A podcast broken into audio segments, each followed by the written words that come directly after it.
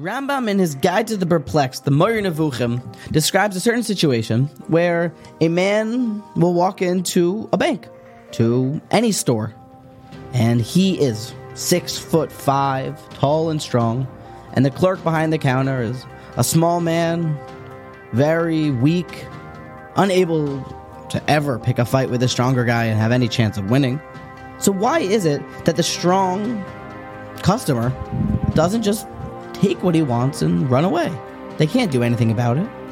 Except, says the Rambam, because he's fearful of him getting caught by the police, by the melech, by whoever's on top, the police force, the law enforcement. That scares him. And he's not really necessarily scared of what's in front of him, but the overarching malchus is what keeps everyone intact.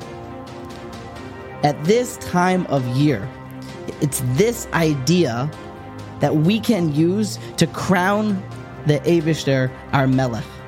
When you don't sin, when you follow the rules, by overcoming certain physical base desires and lusts, you are showing that I am subordinate to HaKadosh Baruch Hu, and He is the Melech, and I am fearful of getting caught. At a time of Elul, when it's about Malchus, Zichronos, and Shofros, which we will read in our Shmona Esrei in but a few days, not sinning creates Malchus